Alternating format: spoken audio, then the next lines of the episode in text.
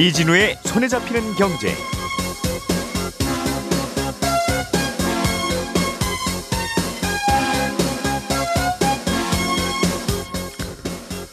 안녕하십니까 이진우입니다.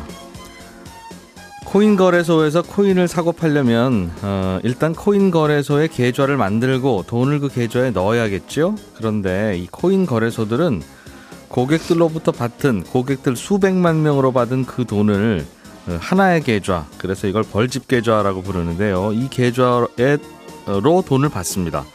그런데 거래소들은 가끔 이 계좌를 바꾸기도 하고 또 이런 계좌를 여러 개 만들기도 해서 도대체 거래소로 들어간 돈이 총 얼마고 그 돈이 어디에 보관돼 있는지를 관계 당국이 관리하기 어렵다고 해요. 그렇다면 횡령 같은 범죄가 분명히 있을 수도 있겠지요.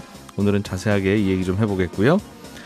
요즘 주식시장에서는 인플레이션이 일시적인 현상에 그칠 것이냐 아니면 앞으로도 계속 당분간 계속될 것이냐를 놓고 감론을박이 이어지고 있습니다. 어떤 논의들이 또 어떤 근거와 이유를 제시하면서 오가고 있는지 정리해드리겠습니다. 다음 주 수요일이죠. 7일 어, 7일부터는 법정 최고 금리가 20%로 24%에서 20%로 내려갑니다.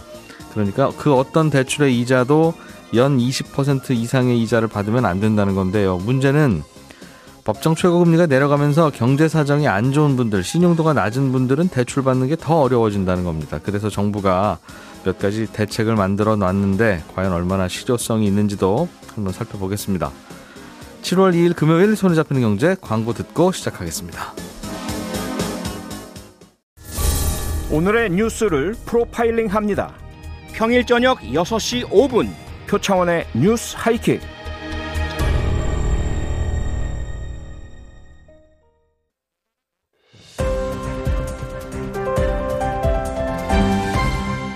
이진우의 손에 잡히는 경제. 예, 김현우 행복자산관리연구소장 그리고 손에 잡히는 경제 박사원 작가 두 분 나와 계시고요. 금요일이라 이분 나오셨네요. 안승찬 경제전문기자 어서 오십시오. 안녕하세요. 예, 안녕하세요. 자, 안 기자님, 코인 거래소들이 네. 위장 벌집 계좌를 만들고 있다. 네. 이미 만들었다. 네. 어, 사실 얼마나 만들어서 숨겨놨는지 잘 모르겠다. 현재 이게 그렇습니다. 사- 이런 상황이라면서요? 벌집 아, 계좌가 뭡니까 이게? 이게 참- 참 심각하던데 일단 벌집 계좌부터 조금만 더 설명을 드리면 예. 그러니까 이 굉장히 코인 거래소들이 어디론가 돈을 받아야 되잖아요. 예. 마치 이제 예를 들면 우리가 이제 증권 계 증권 투자를 하려면 내가 이제 통장에 있는 돈을 증권사 이제 증권 계좌에 돈을 넣고 네. 거기서 사고 팔고 네. 했다가 이제 수익이 나거나 하면 그걸 다시 이제 은- 은행으로 빼고 이렇게 하잖아요. 예. 벌집 계좌는 어떤 거냐면 내 계좌가 있는 게 아니고 그 어떤 코인 거래소가 코인의 법인 통장에다 돈을 받는 거예요. 일단 코인 투자자 분들은 돈을 내셔야 되는데 내야 그 되는데. 돈으로 코인을 사고 팔죠. 그렇죠. 근데 이제 그 코인을 코인 거래소로 돈을 내야 되는데 그 돈을 받는 통장을 A 거래소면 A 코인 거래소 법인 통장이 있으니 여기다 보내세요 하는 거예요. 아, 통장 하나- 하나, 에다가 하나의 통장에 굉장히 많은 사람들의 돈을 다 모아다가 예. 거기다가 이진우 50만 원, 김현우 30만 원 이렇게 이렇게 쓰, 쓴다는 거죠. 근데 예, 사실은 예. 통장은 하나인 거예요. 그래서 예. 마치 벌집이 이제 몸통은 하나인데 칸칸이 나눠져 있는 음, 것처럼 네. 어, 그, 그 코인 거래소 계좌도 하나의 계좌 여러 명의 투자 자금을 받는다. 네. 그래서 이제 벌집 계좌라고 부르는데 이게 문제가 어, 말씀드렸다시피 주식 계좌 같은 거는 어쨌든 증권사에 돈을 보내도 그 통장의 명의는 내 거죠. 네. 은행 통장의 명의도 내 거고 그 증권 계좌의 명의도 내 거고. 예. 그래서 언제든지 내가 할 수 있는데 이 토- 법인 통장의 문제, 벌집 계좌의 문제는 음. 이 통장이 거래소 법인의 통장이라는 뜻이에요.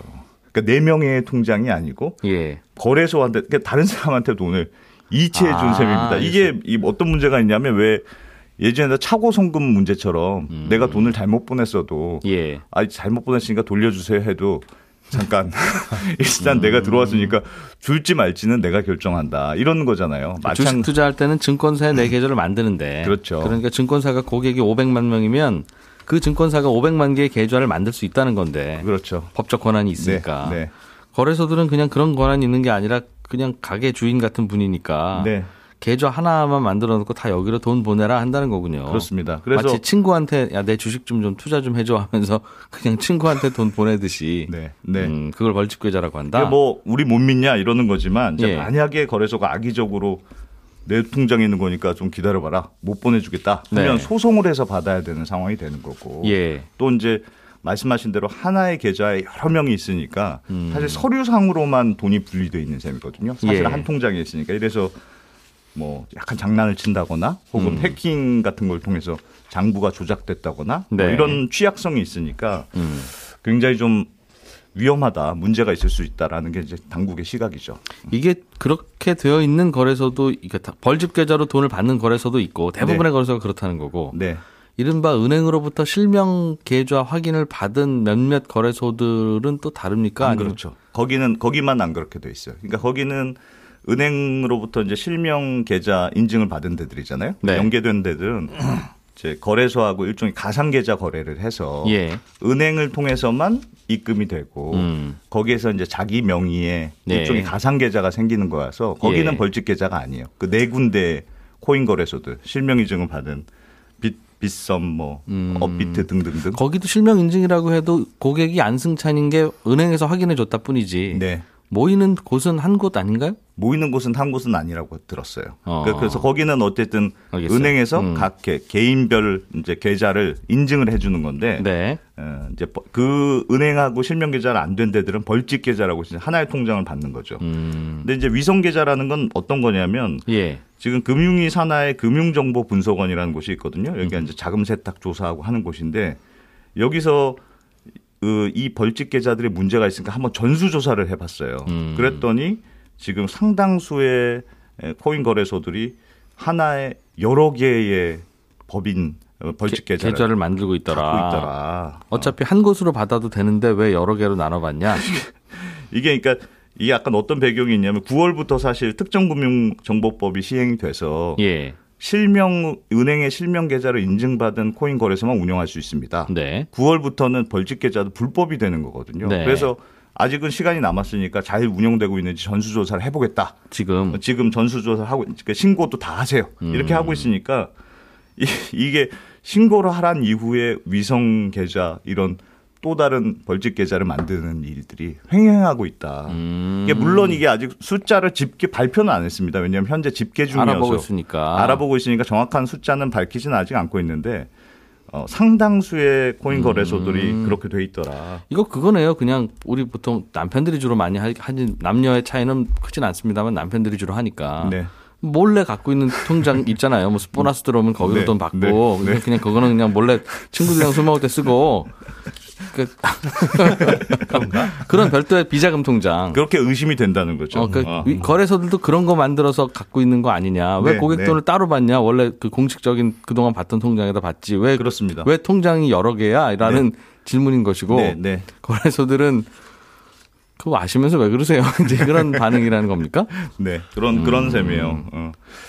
그래서 사실은 이 소비자들이 전반적으로 이 벌집 계좌라는 거는 굉장히 위험하다는 게 지금 금융당국의 시각이고 예. 이게 소비자 입장에서 알 수 있는 방법들이 있습니다. 그러니까 벌집 계좌라는 걸 일단 어떻게 하냐면 내가 이제 보내는 게 누구누구 법인 통장 이렇게 돼 있으면 일단 벌집 계좌의 가능성이 높은 거고 음.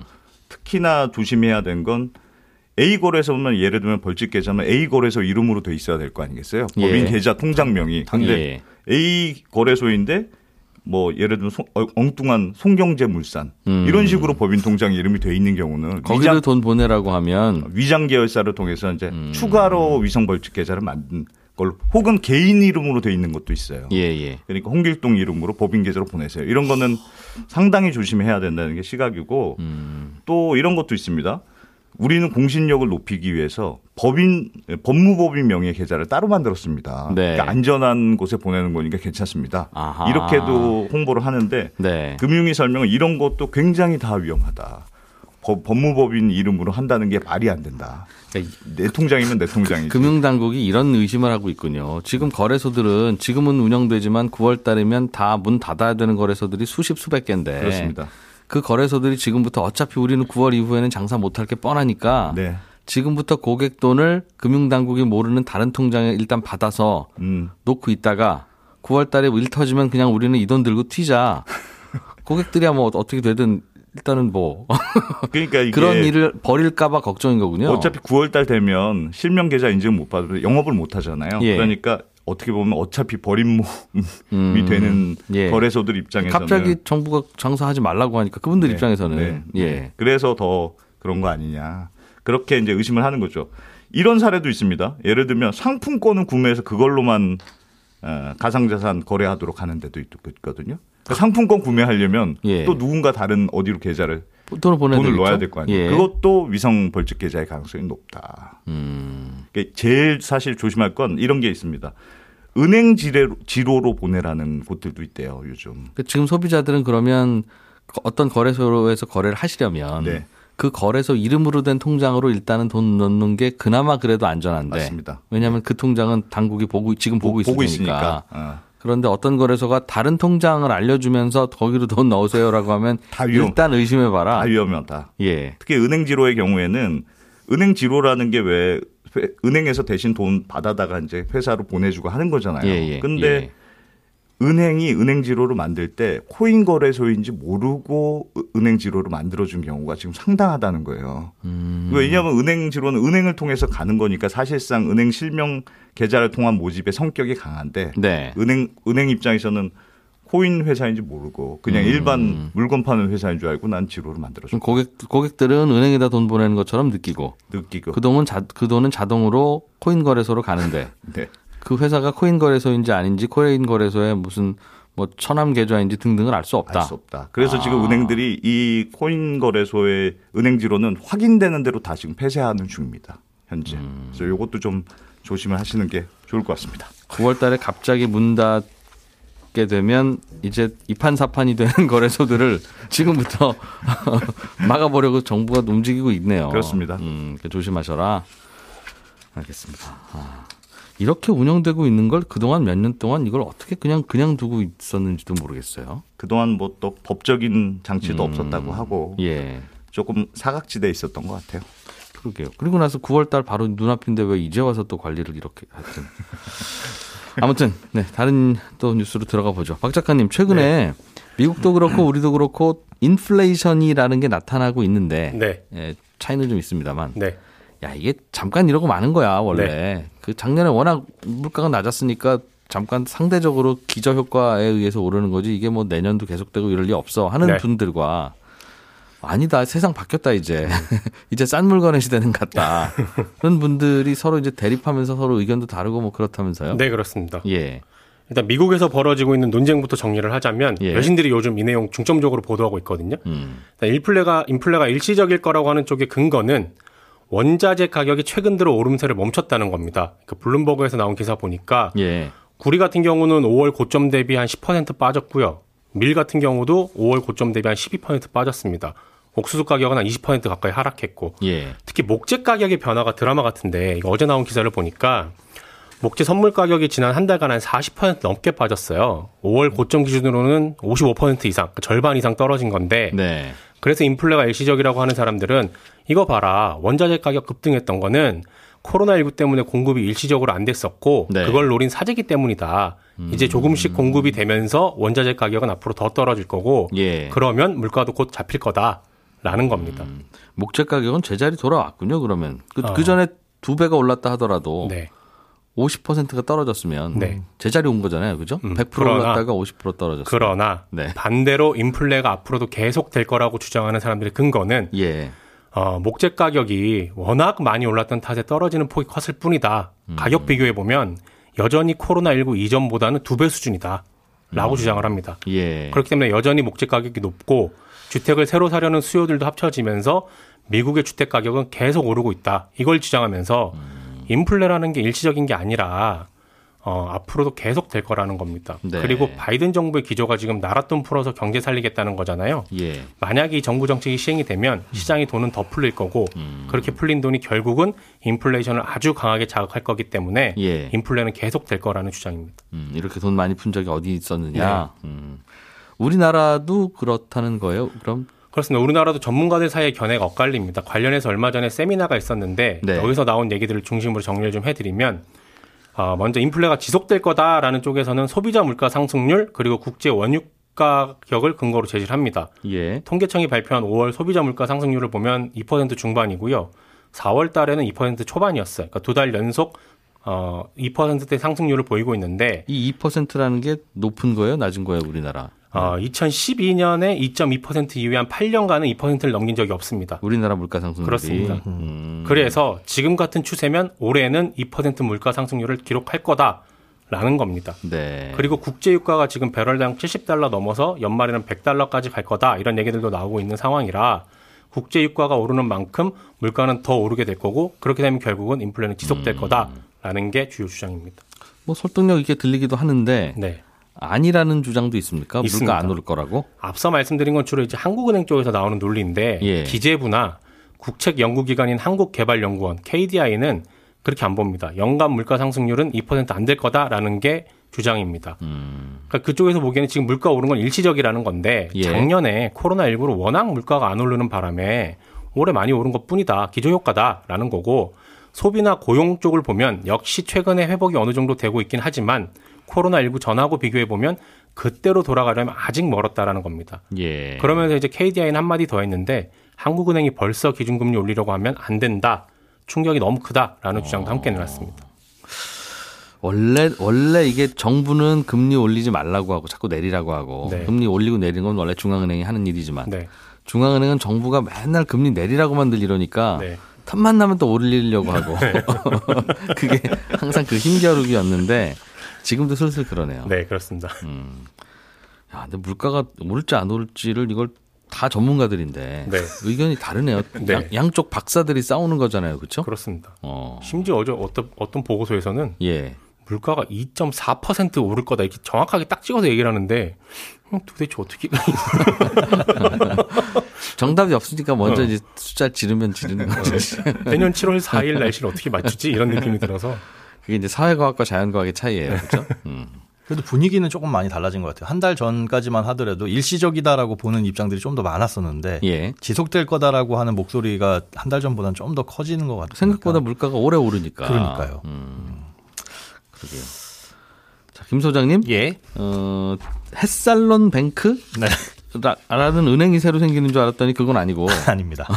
햇살론 뱅크라고 하는 대출 상품이 네. 새로 나온다는데 이게 정부에서 만드는 건가 봐요? 네, 보통 우리가 얘기하는 서민금융 상품이죠. 뭐 햇살론도 있었고, 뭐 새희망홀씨 이런 것도 있었고 그런 것 중에 한 가지로 햇살론 뱅크라는 상품이 또 하나. 아. 이또 하나가 출시가 되는 겁니다.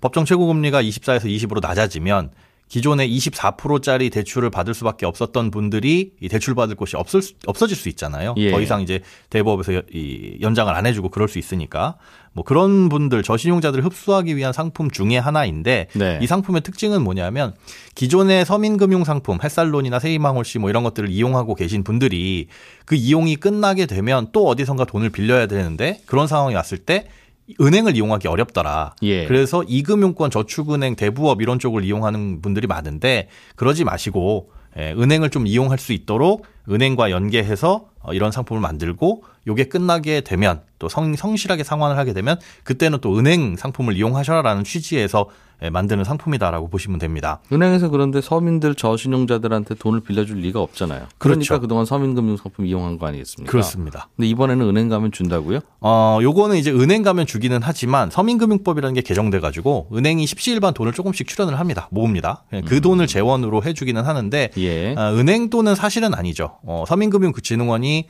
보증을 해줘요. 어, 만약에 이분들이 돈을 못 갚으면 우리가 이 대신 갚아줄 테니까 좀 나- 빌려줘라. 그렇죠. 그럼 은행들은 뭐 그냥 빌려주겠네요. 네, 그렇습니다. 90%까지 보증이기는 한데 그것 때문에 이제 은행들도 어, 여기에 참여를 하고 금리 같은 경우에는 그래서 꽤 낮습니다. 아, 4.9에서 8% 정도 네. 은행에 따라서 다르기는 한데 여기서 또 우대 금리를 적용받게 되면은 뭐 1% 포인트에서 추가적으로 은행이 조금 더 깎아주기도 합니다.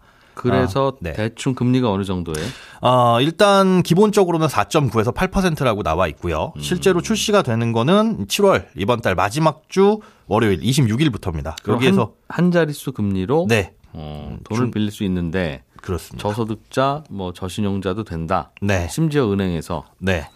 어, 알고 보면 서민금융진흥원이 뒤에서 보증 서주는 거니까 가능하긴 한데. 그렇습니다. 어, 그러면 저신용자, 저소득자면 다, 됐, 다 됩니까? 아, 그렇지는 않습니다. 이게 아무나 빌려주는 건 아니고요. 어, 일단 기존의 서민금융 상품을 이용하다가 신용도가 좋아진 사람만 대상이에요.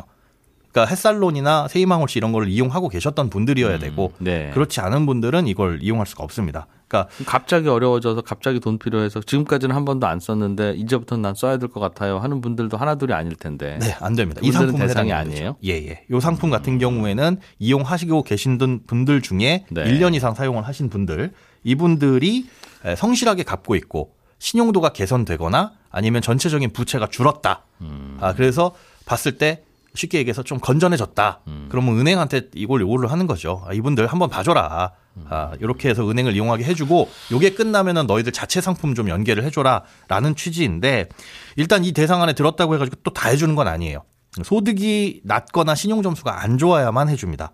이 대부분의 우리 서민금융 상품에 공통적인 요건이 있어요. 예. 연소득 3,500만 원 이하여야 되고 네. 이 소득을 초과하게 되면 음. 신용 점수가 낮아야 됩니다. 혹시 조금 더 버셔도 되는데 네. 그럼 신용도가 아주 나빠야 이 대상이 된다. 예, 하위 20% 그러니까 어디 가서 돈 못 빌릴 것 같은 분들만 모아 보려니 그런 건가 봐요. 그렇습니다. 하위 20%라고 하더라도 그런데 소득이 4,500을 초과하면 아예 안 돼요. 예. 이건 안 되고 하위 20%의 신용 평점이면 그럼 얼마냐? KCB 700점 이하라고 하는데 이게 어느 정도냐면 우리 요즘에 그 인터넷 은행들 뭐 네. 카카오뱅크나 이런 데 들어가 보시면은 신용 점수 무료로 조회해 볼 수 있는 서비스가 있습니다. 예. 여기서 좀 점수를 조회를 했을 때 700점 정도가 하위 20%라고 보시면 됩니다. 복잡합니다, 복잡. 그래서 본인들이 한번 조회를 해보시고 이건 무료니까 음, 요 안에 들면 이름, 이름 이 햇살론 뱅크요? 예 햇살론 은행에서 빌려준다고? 그렇습니다. 서민금융 상품은 이렇게 종류가 많고 이름이 많아요. 왜? 굉장히 많습니다. 이게 대상이라든가 뭐 이런 것들 때문에 하나씩 둘씩 추가하다 보니까 아니 추가하는 건- one, two 뭐 이렇게 계속 나오는데 뭐 또 one은 사라진 것도 있고요. 예를 들면 소장님, 예. 뭐 예를 하나 더 봅시다. KB KB 은행에서 파는 대출 중에 이름 아는 거 있으세요? 아니 없습니다. 우리가 왜 이름을 알아야 되냐고요. 그러게 그. 거기 가면 빌려 알아서 그쪽에서 A 대출이건 B 대출이건 자기들끼리 이름 정해놓고 바- 이름은 부르겠지만 우리한테 빌려주잖아요. 예, 대상에 맞는 거 빌려주죠. 근데 서민금융 상품들은 왜 이름이 매번 나오면 이름을 홍보하고 굳이 그냥 서민금융진흥원 가서 저 대출 받으러 왔습니다 하면 거기서 A 대출을 해주든 B 대출을 해주든 유리한 거 해주면 되잖아요. 네. 그런데 그런 서민금융 상품이 보면 한시적으로 운용된 것들이 많이 있고 그 한시적으로 운용되면서 이름을 새롭게 만들거나 음. 아, 안전망 대출이라는 것도 사실은 안전망 원 대출이 있었는데 이것도 재작년에 사라진 거고 음. 그러다 보니까 투라는 걸 또 만들고 여기는 금융당국 공무원이 한번 가면 본인 임기 때 뭐 만들었는지 그 이력서 쓰려고 하나씩 둘씩 만드는 것 같아요. 그런 거 같은 느낌도 강하게 듭니다. 예, 하나로 좀 합쳤으면 좋겠는데 네. 이런 거 저런 거 차이가 조금 있기는 해요. 잠깐 어, 화가 날 때는 광고 잠깐 듣고 다시 돌아오겠습니다. 네. 김현우 소장님, 네. 이 서민금융 상품 너무 복잡한데 네. 이거 나올 때마다 외울 수는 없고 예. 어디 가면 한꺼번에 안내해 주는 데 없습니까? 서민금융진흥원에 어. 전화를 하시면 예. 물어보실 수가 있는데 1397 콜센터에서 7월 6일까지 안전망 대출 2라는 상품에 대해서 상담을 하고요. 그 이후에는 그 이후에는 이제 포괄적으로 상담을 받을 수가 있습니다. 서민금융진흥원 홈페이지나 예, 서민금융진흥원 예 거기 들어가시면 콜센터 전화번호 나와 있습니다. 예, 오늘 순서 여기서 마무리하고요. 저는 또 11시 5분에 뵙겠습니다. 고맙습니다.